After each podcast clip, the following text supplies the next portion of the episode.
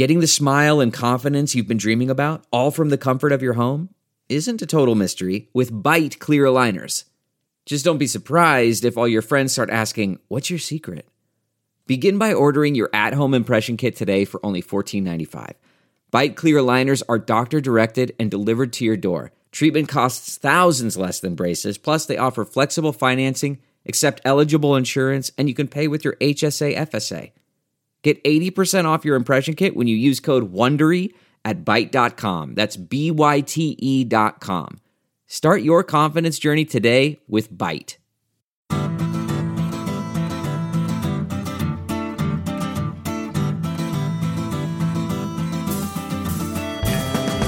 Welcome to the Sinica Podcast, a weekly discussion of current affairs in China, powered by SupChina.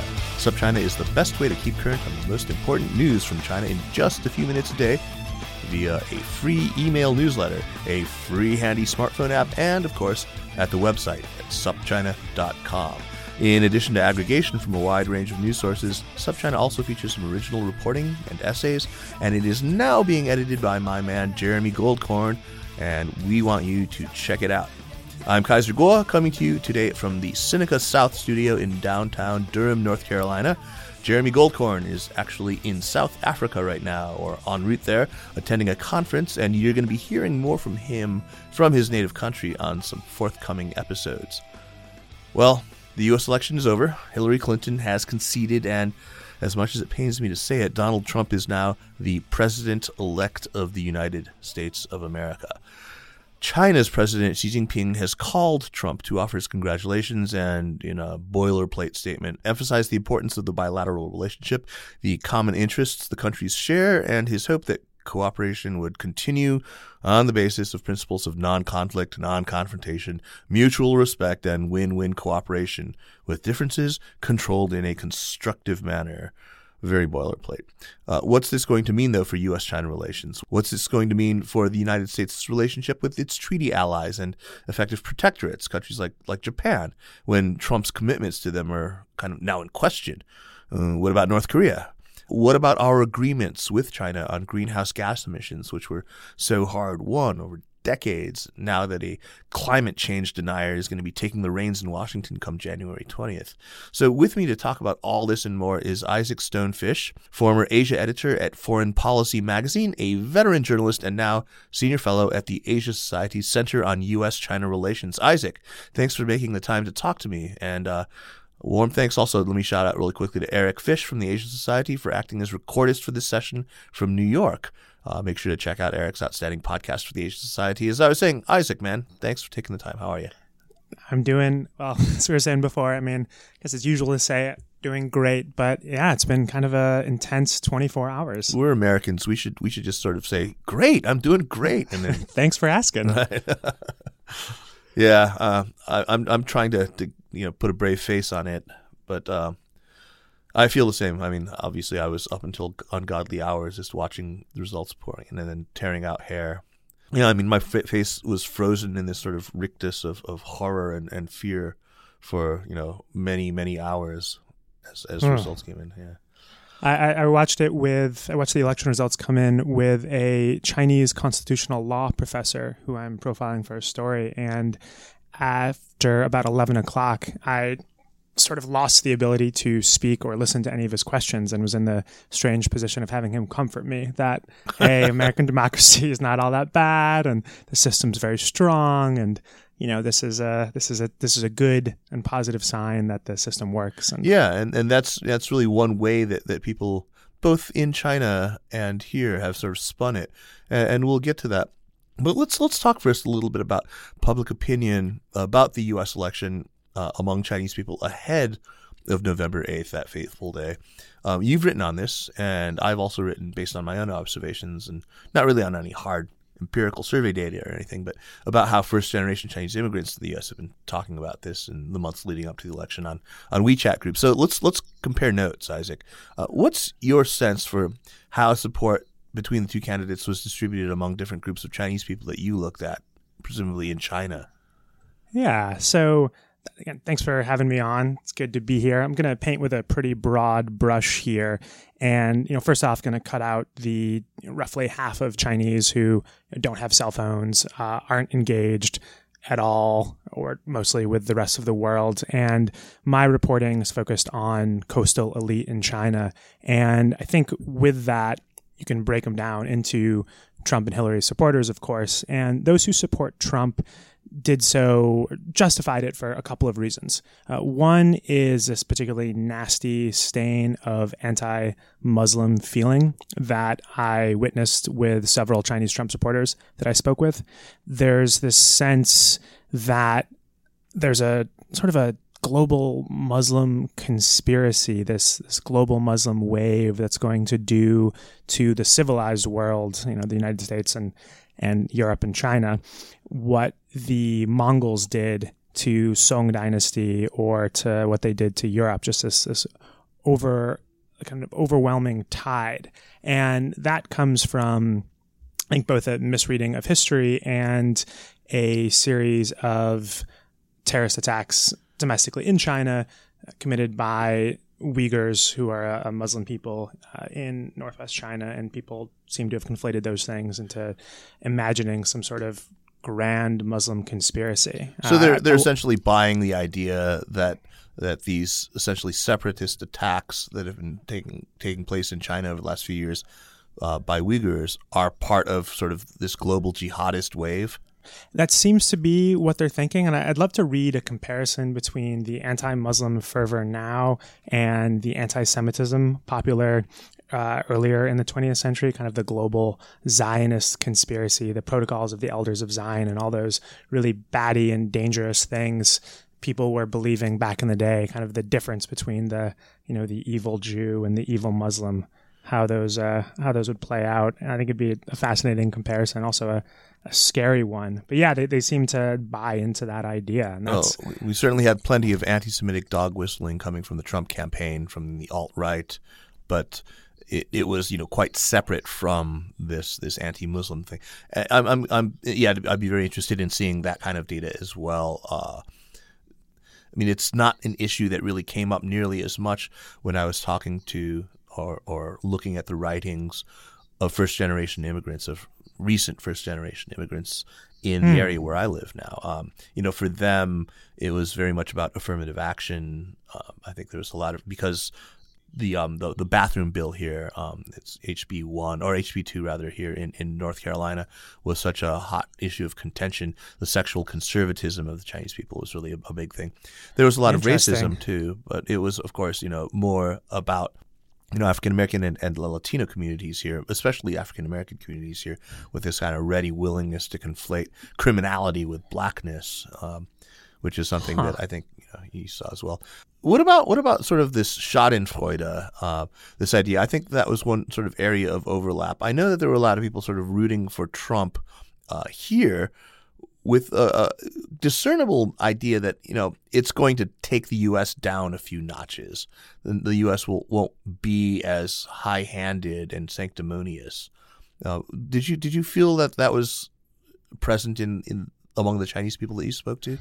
I did. I'd, I'd love to hear more about how that plays out with Asian Americans because it seems like a, a, hard thing to keep in your head at the same time. This idea that we're going to elect someone who's going to drive the whole mess into the tree, and you know America's going to be in a pretty tight spot and at the same time is going to make America great again. So I don't right. really know how people keep that in their head, but I think for the for the Chinese, some of the Chinese that I spoke with, it's this idea that America has been lecturing China on democracy for decades. Right. You know, decades. Uh, and this is the best indication since God, I don't know, the Civil War uh, about the weakness and the failure of American democracy. I mean, you, you can't really imagine a better gift to both the Communist Party, you know, certain propaganda departments and, and newspapers, and also Chinese who are just fed up with this feeling that their country is not as good as America because they don't have democracy.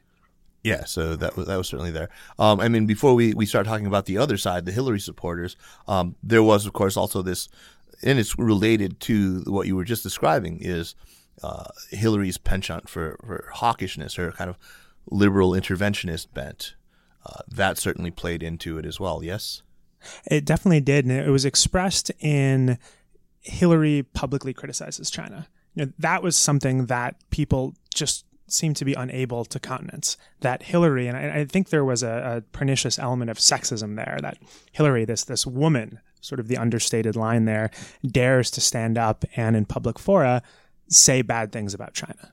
Right. I, I, how did uh, in in North Carolina for the Asian Americans that you spoke with? How did Trump's and Hillary's views on China play in? I mean, was was there any of that? Absolutely. anger at Hillary? Uh, I mean, my sense, my distinct sense, was that these people were recent immigrants, and they they they didn't have any sort of firm allegiance to their new adoptive home. A lot of them, my my distinct senses, and I think the the data has sort of borne this out. I saw in these groups a, an overwhelming amount of support for Trump, but when you look hmm. at the actual data, uh, and I've talked to people since and looked at some of this data, uh, among recent Chinese immigrants, now there were no date parameters, but rather who were actually registered voters in the U.S., so presumably people who had gotten citizenship after, you know, um, at, you know who were naturalized Americans, uh, Hillary support was extremely high, over 75%. So wow. I, I can only conclude from that uh, that either these people were just so more, much more vocal and were, you know, basically browbeating and cowing Hillary supporters into silence, or that they were in, indeed a numerical minority. I can only assume that they they were more recent immigrants to the point that they were mostly just green card holders or, or you know, uh, not actually U.S. citizens and not apt to vote. So I I got this very clear sense that they still had very much China's interests in mind and they had a very clear idea that Trump was not apt to try to contain China's rise, was not going to uh, push back on Chinese moves in the South China Sea, uh, was not going to oppose uh, China's eventual reclamation of, of the Senkaku Diaoyu Islands, and that sort of thing. I, I was curious though with you, with the groups of people that you spoke to, was there an explanation for, or how did they sort of explain away all the anti-China rhetoric that came spewing out of Donald Trump uh, during the campaign? You know, he talked constantly about basically waging trade war with China. About yeah, I mean, how, how did how did they they see that? Did they just sort of dismiss it? Yeah, it, it's really funny that they did just totally dismiss it. Everyone I spoke with who was a Trump supporter didn't in any way feel that that was problematic. And I don't know if that's because they identified more with being a global citizen or, or, or being America or American values or if they believed that this was just bluster and part of his appeal, and that he would say these kind of vague things, but because he's a man, it's it's fine that he says these vague, crude things, and then behind closed doors, he would make very practical deals with the Chinese leadership that would benefit both sides. I mean, that's me sort of reading into what they told me, which is, you know, when I'd say, hey, you know, Trump has has made such that's pretty.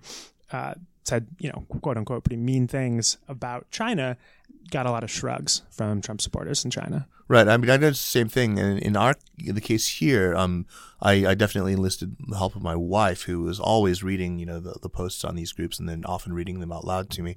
Uh, our distinct sense was that they've seen this before. They're they're they're accustomed to this for twenty years or more now. Uh, they've seen this cycle of China bashing in the run up from both parties, and then you know once January 20th rolls around, immediately it becomes business as usual. Uh, then they, mm. they were willing to just sort of assume that that was going to be the case again with Donald Trump.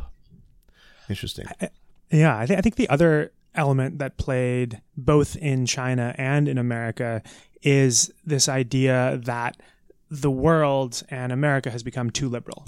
Too many immigrants, uh, black president, gay marriage being legal, major female nominee, and, and it just seems like for some elements in the states and China, that was a bridge too far. It just people needed to slow down and get back to the kind of white American or Chinese male basics.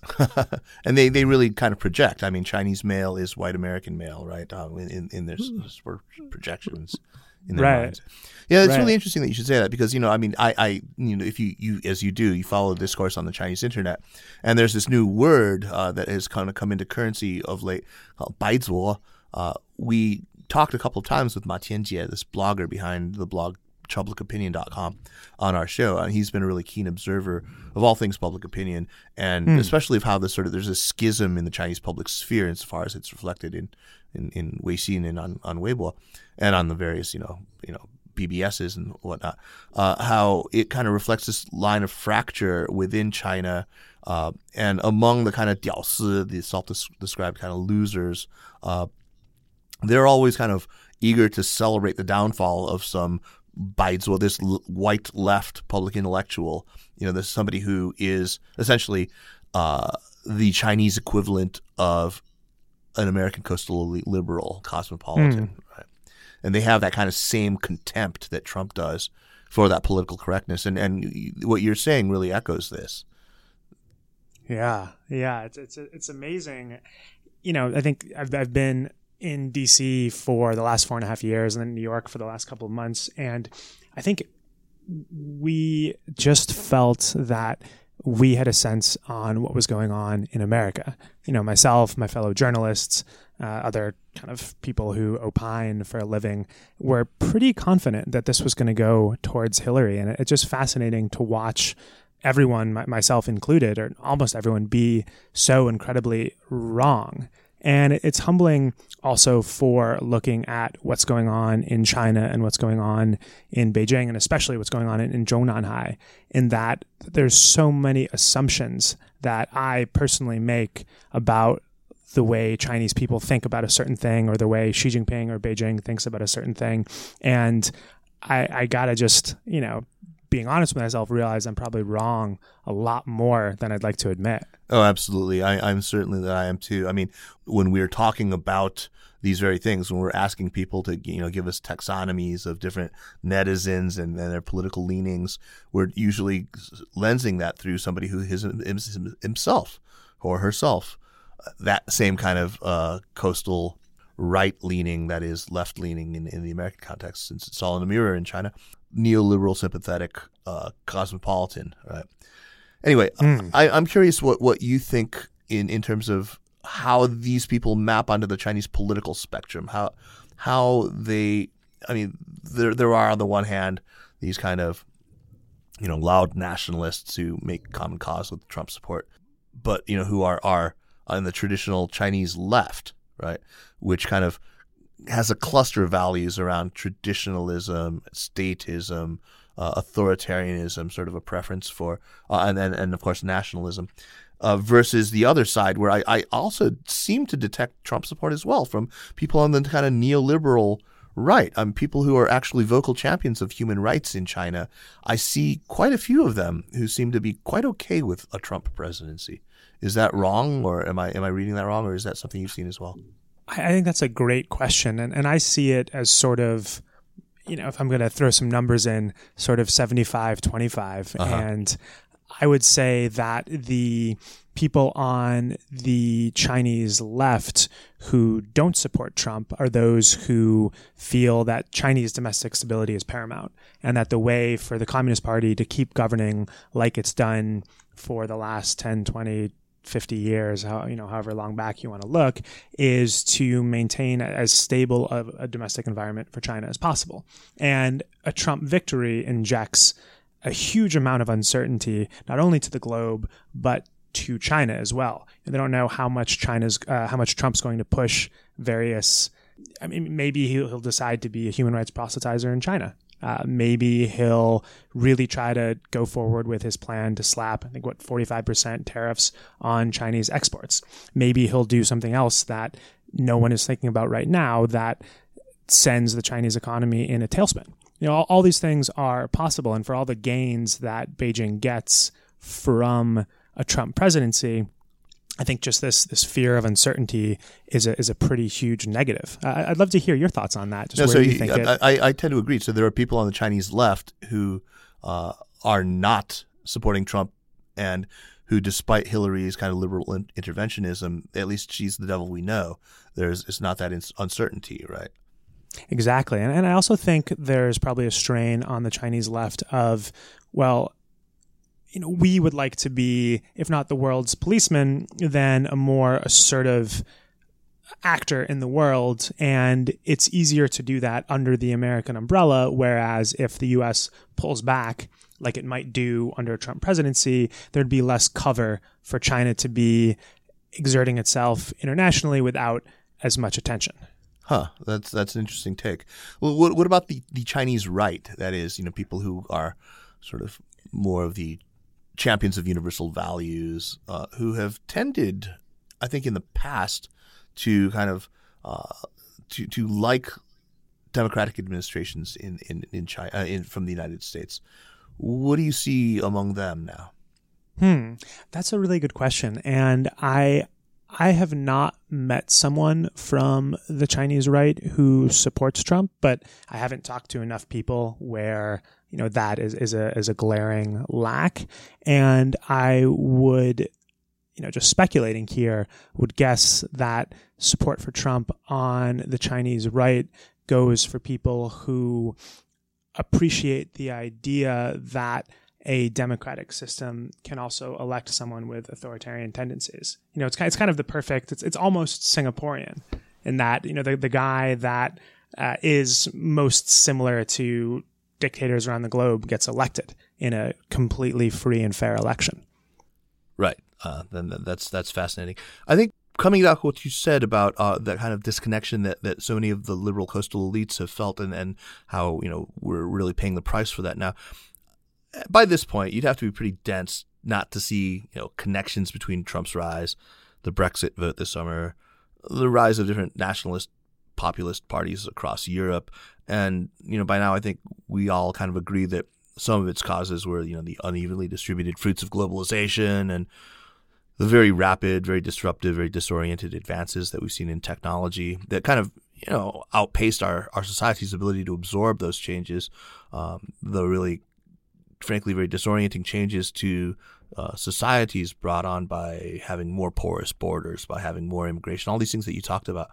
Um, this has definitely created a working class who are, are in the United States at least very resentful of the educated urban elites who are in finance and technology and academia, in the professions, and then like you and me are in media. Um, hmm. But my question is this: Is there a dynamic at work like this in China? Are, are Chinese people experiencing the kind of downside of globalization at all? I mean, I've said many times before on this show uh, that I think that China is the country that has benefited the most from globalization, but also one of the countries that have suffered, suffered the most from it, you know, from environmental degradation and from, you know, horrific income inequality. Are we seeing those same sort of tensions that we've seen in Europe and America now surfacing in China? I think the uh, that's a great question. I think the one major tension we're not seeing is immigration because yes. China lets in so few immigrants and they have such a relatively small footprint in China that it's really not an issue. I've never heard anyone in the seven years I lived in China complaining about immigrants. Ah, but you people need to go complain, to Guangzhou. You need to go to Guangzhou. Yeah, say I was gonna say people complain about black people, uh, but it's not I don't think they see them as people who are actually living there. I've, I've spent very little time in Guangzhou. Guangzhou uh-huh. might be kind of a big exception to that, but you know, I think people would see them as more. Oh, these are people who are here. They're here for a year or two. They're studying. They're not people we think are going to become part of the social fabric. And China's Muslim problems because there there are great social tensions between Han and Uyghurs are not between Chinese and immigrants they're between Chinese and Chinese you know Chinese of different ethnicities. Right. so I think that's a major exception. I, I think depending on how much credit you give globalization for China's economic rise then I think a lot of the downsides of that can also be attributed to globalization. So like you mentioned the horrific air in so many Chinese cities. You know, the air that tastes like a glue factory and sort of feels like clotted milk against your nose, you know, that kind of air. And the vast wealth uh, gaps that we have. I mean, I think I always remember it was, I was uh, in Capital Mansions in Beijing and the bellhop, who must have been 70 years old and, and looked like someone who had starved uh, when he was a kid, which is you know not that uncommon for people of that age. And there was a BMW outside, and he pointed at it very proudly and said, "Look, Chinese people have money now too." And it, it was you know even though he was not by any means wealthy, he was able to enjoy in the fact that his country was was standing up, it was getting wealthy, and and I, I imagine that a lot of the luster of that has worn off over the last five or ten years, and then there's a lot more tensions between the have and the have-nots. My sense is that this is something that Zhongnanhai thinks about an awful lot. They they cannot not be watching this happening in, in other countries around the world, and at least I think during the Hu and Wen administration, there was a real effort to try to address these these issues. I mean, their their focus on rural poverty, uh, their focus on um, spreading developments into the hinterland, uh, but I I don't really see quite as much of it happening during the Xi era, which I th- I think may be something we need to to be mindful of to to watch for.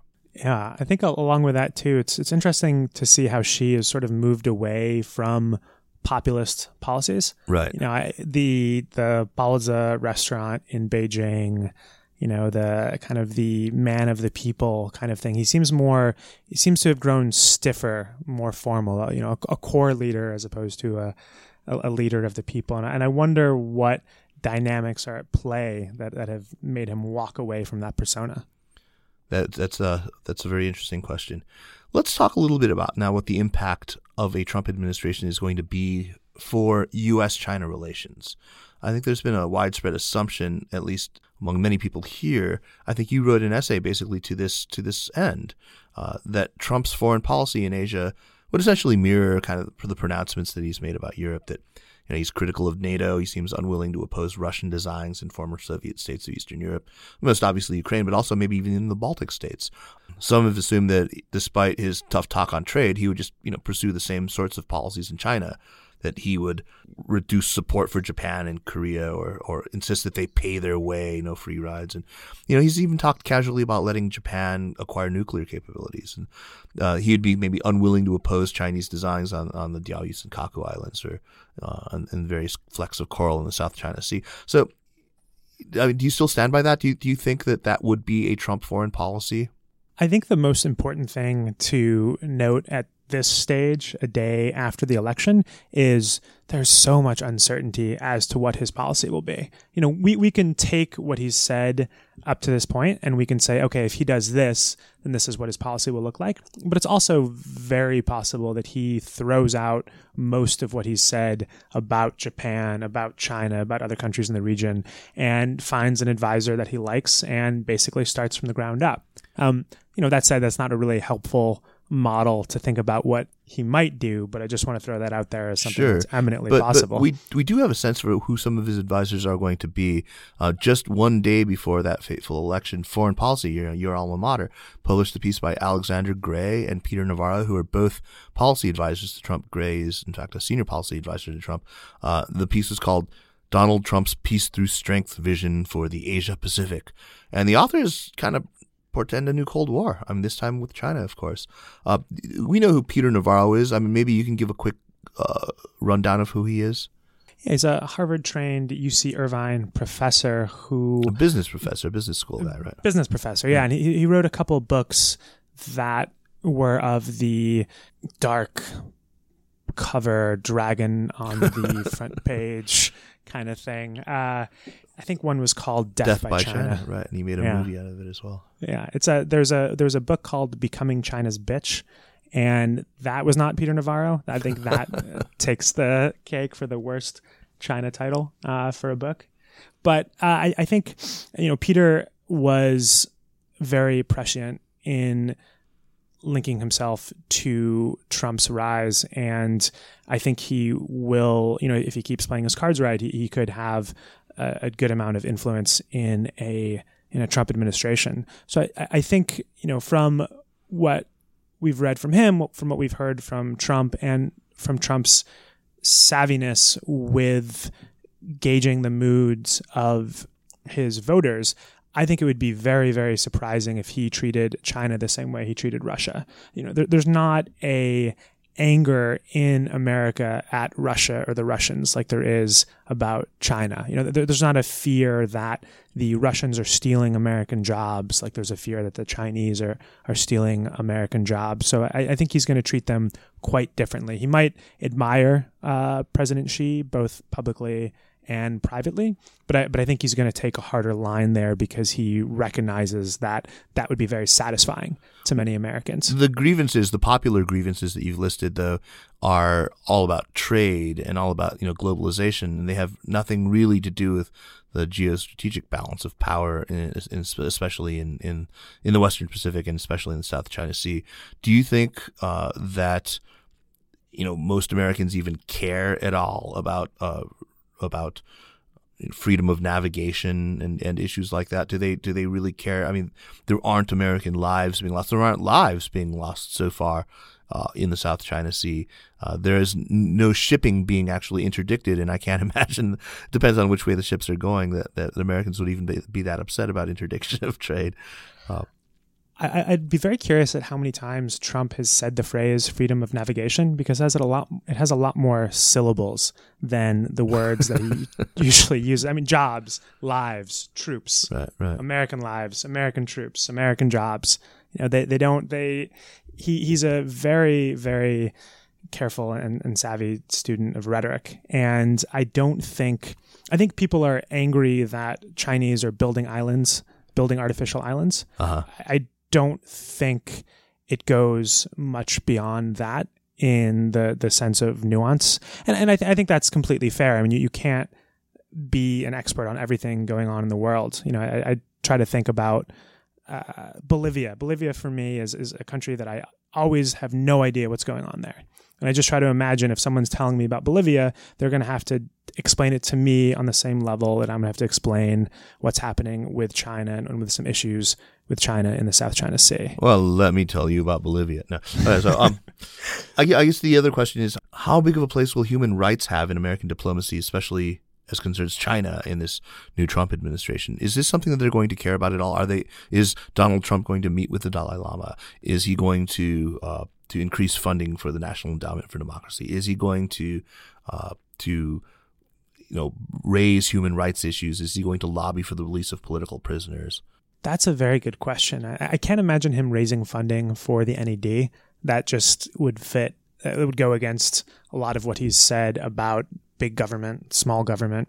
And I don't know if he's ever said anything about the Dalai Lama. You know, we have his off quoted remark in 1990 about the, you know, appreciating what Beijing did to put down the Tiananmen Square protests that culminated on June 3rd and 4th with a massacre in Tiananmen Square, and then his partial walk back of that in one of the primary debates right. where he called it a riot, which is the same language that Beijing likes to use when they describe what happened in Tiananmen.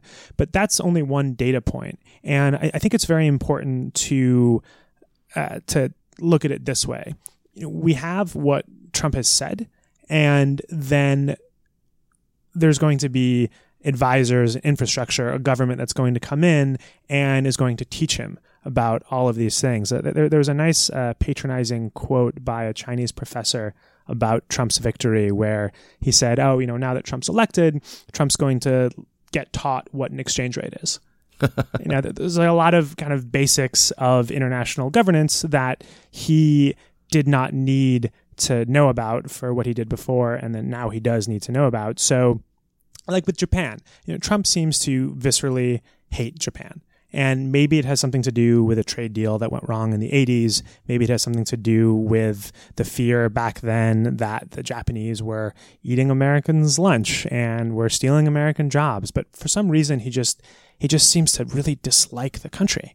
And if that if he's able to translate that dislike into policy, then that will be really bad for Japan, will be really bad for the US Japanese security alliance, and it'll be great for China, which will be more able to exert influence in the region.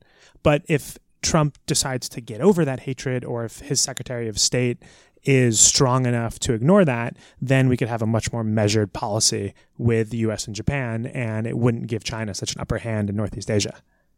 What do you think he makes of Duterte and now um, other countries like Malaysia and, of course, Thailand uh, since the coup? Uh, their kind of drift into the Chinese sort of uh, orbit. You know, it's it's funny. Duterte, I forget exactly what he said, but he, he gave Trump a nice compliment. Well, yeah, uh, I mean, they are birds of a feather. They're both sort of loudmouth, boorish people who can't are easily baited and can't hold their tongues. Exactly. And so you kind of wonder if they are going to get along famously.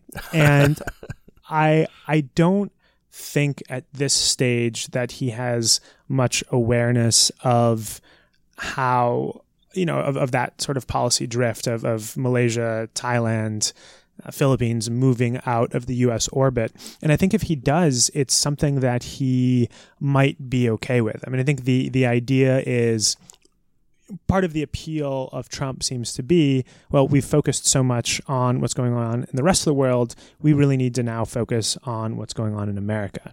And if, if he sticks to that and has a very business first approach, on the one hand, strategically, you know, maybe our influence will drop off. On the other hand, if he does remove human rights from the equation and doesn't press it with countries like Malaysia or Cambodia or Thailand, it could be that they are more receptive to American influence. That's certainly possible. Right. Uh, actually, I, I, I tend to think that that's that's the way it worked between 2001 and 2008. Uh, after September 11th, America very very conspicuously let off on on human rights, on pressing China on human rights, and during that same period of time, I think it's fair to say that we saw a pretty significant advance in specifically all those things that we wanted. We want, you know, an expanding public sphere, more media freedoms, a, you know, more robust NGO sector and civil society more generally. A lot, by a lot of measures, I think there was there was advance, you know, when when America wasn't quite so uh, sanctimonious and high-handed. Hmm. So Yeah, I that's, mean, that, that's a topic for another time, but uh, that I, I that may be the case here.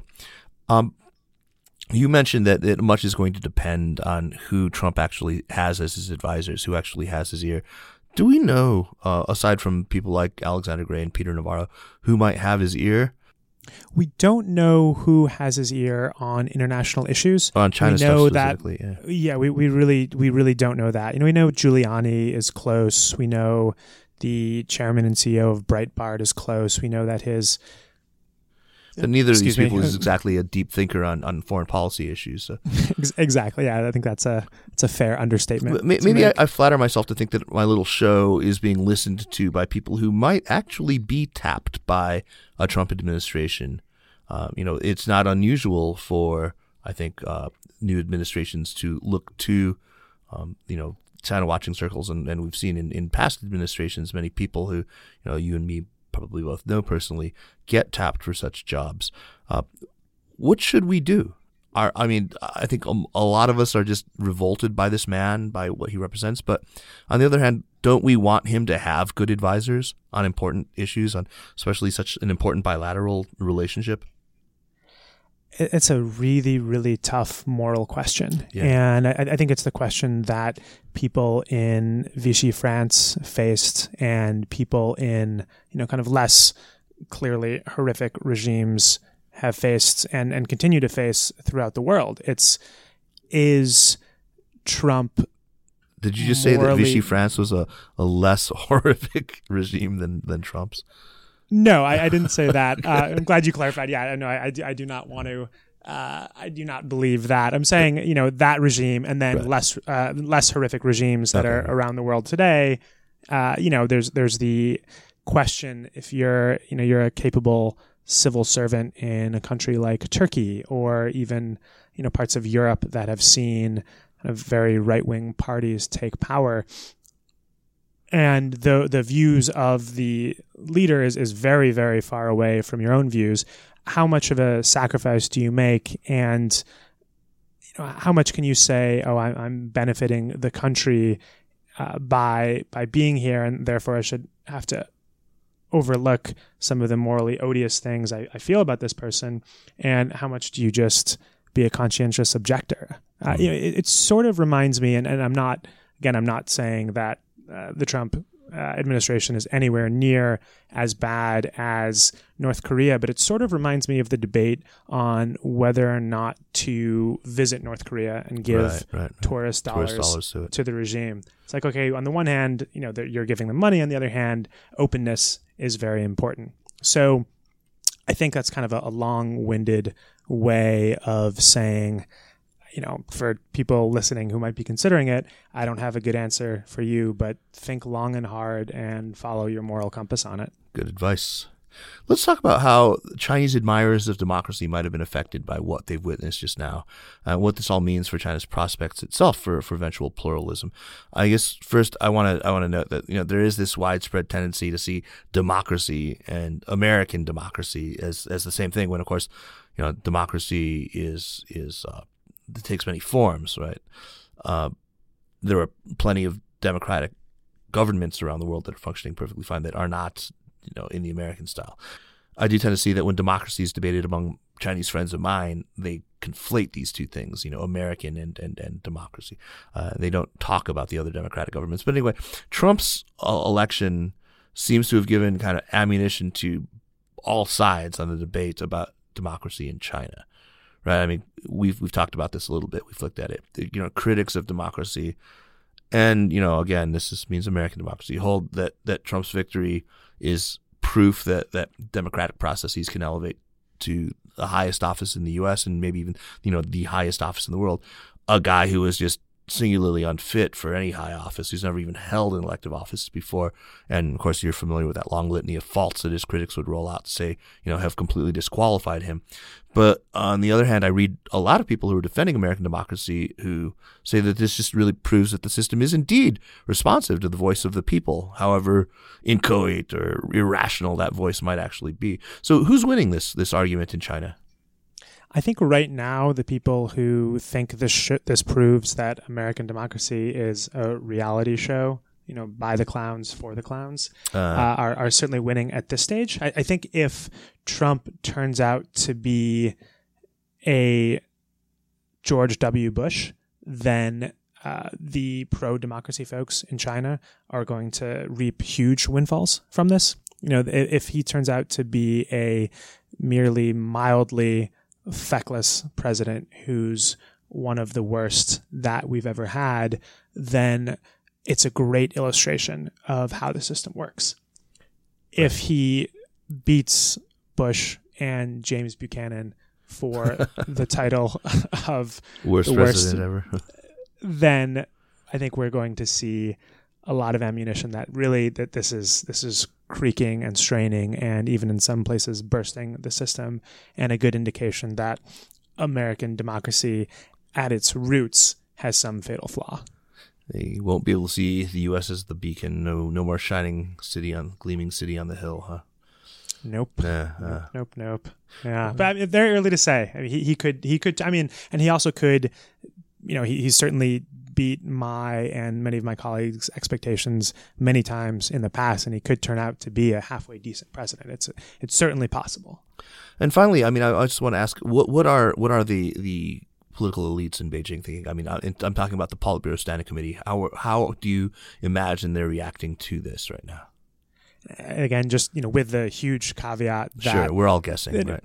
Yeah, uh, I think they're worried. I, I, think this is something, you know, they like to have a brief that says Hillary Clinton said these four things on the South China Sea. Here's her top three advisors on the South China Sea. Here's what the top 10 China, you know, Chinese experts on America think about Hillary Clinton. And here's the next meeting that you have with her. And here's what you should think about that.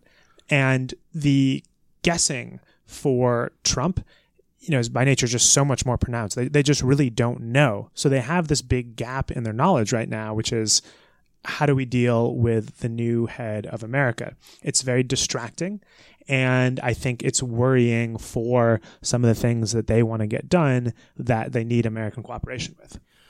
And so you think that their preference ultimately would have been for a Hillary victory? I think their grudging preference, but cl- grudging but clear preference would be for a Hillary victory. You know, the devil you know. Very interesting. So on a lighter note, there's this Chinese artist named Li Shuang who's now at, at NYU who started making these handbags last year that read I don't know if you've seen these around. I've seen No, them actually. on. Marry me for Chinese citizenship. Hmm. it's very funny. So, like I said, I- I've I've actually only been in New York maybe you know half dozen times in the last year, but I've I've seen them actually on subways. Uh, but last night, you know, as we know, the, the Canadian immigration site crashed from all the northbound traffic. Uh, and uh, do you think that there might be an interest now? Uh, in, I I know a lot of people were sort of watching me agonizing last night on various social media platforms and telling me, well. I guess you're going back to China now, right? you think anyone's going to head head that way? Where at least the you know there were there's it's also authoritarian, but at least it's run by these people who are you know reasonably benign technocrats, maybe. I, I- do think, you know, even on a, on a more somber note, that yes, I, I do think people will, you know, people who are sort of considering what to do or have different job offers will be more likely to go to Beijing or go to Shanghai. And I think there's also, you know, it's it's almost impossible for foreigners to get Chinese citizenship Right. and when when they do get it, they they find that the values are are quite limited. Um, I don't know if this is still true, but I remember a couple years ago there were only two countries in the world that Chinese could get into without a passport, uh, without a visa. Uh, no, it's, it's, Uh, it's in- increased now. There are quite a few now, but There's the I mean, I think maybe as of like 2012, it was like Benin and Sri Lanka. so it's still you know you, you do much better with an American passport, Right, but sure. I can see people wanting to move there and just because it's not Trump's America. And there's you know as you and I know, there's a lot of great things about living in Beijing and living in China. absolutely, I do miss the place. Isaac Stone Fish, it has been great having you on, and thanks so much for taking the time. Kaiser, thanks for the awesome questions and really good to be on. Yeah, I look forward to reading more about you, uh, more from you about U.S.-China relations in the age of Trump. Uh, so stick around with me and make a recommendation for our listeners. I'm going to do a quick plug here before we get to recommendations. I want to remind our listeners that the Sinica Podcast is powered by SupChina. Check out the app and subscribe to the newsletter at supchina.com. You can follow SupChina on Twitter at, at SupChina News and on Facebook at facebook.com slash SupChina News. If you like the Sinica Podcast, by all means, please leave us a positive review on the Apple Store or on Google Play or wherever it is that you go to review apps. This stuff really helps. It means a lot to us.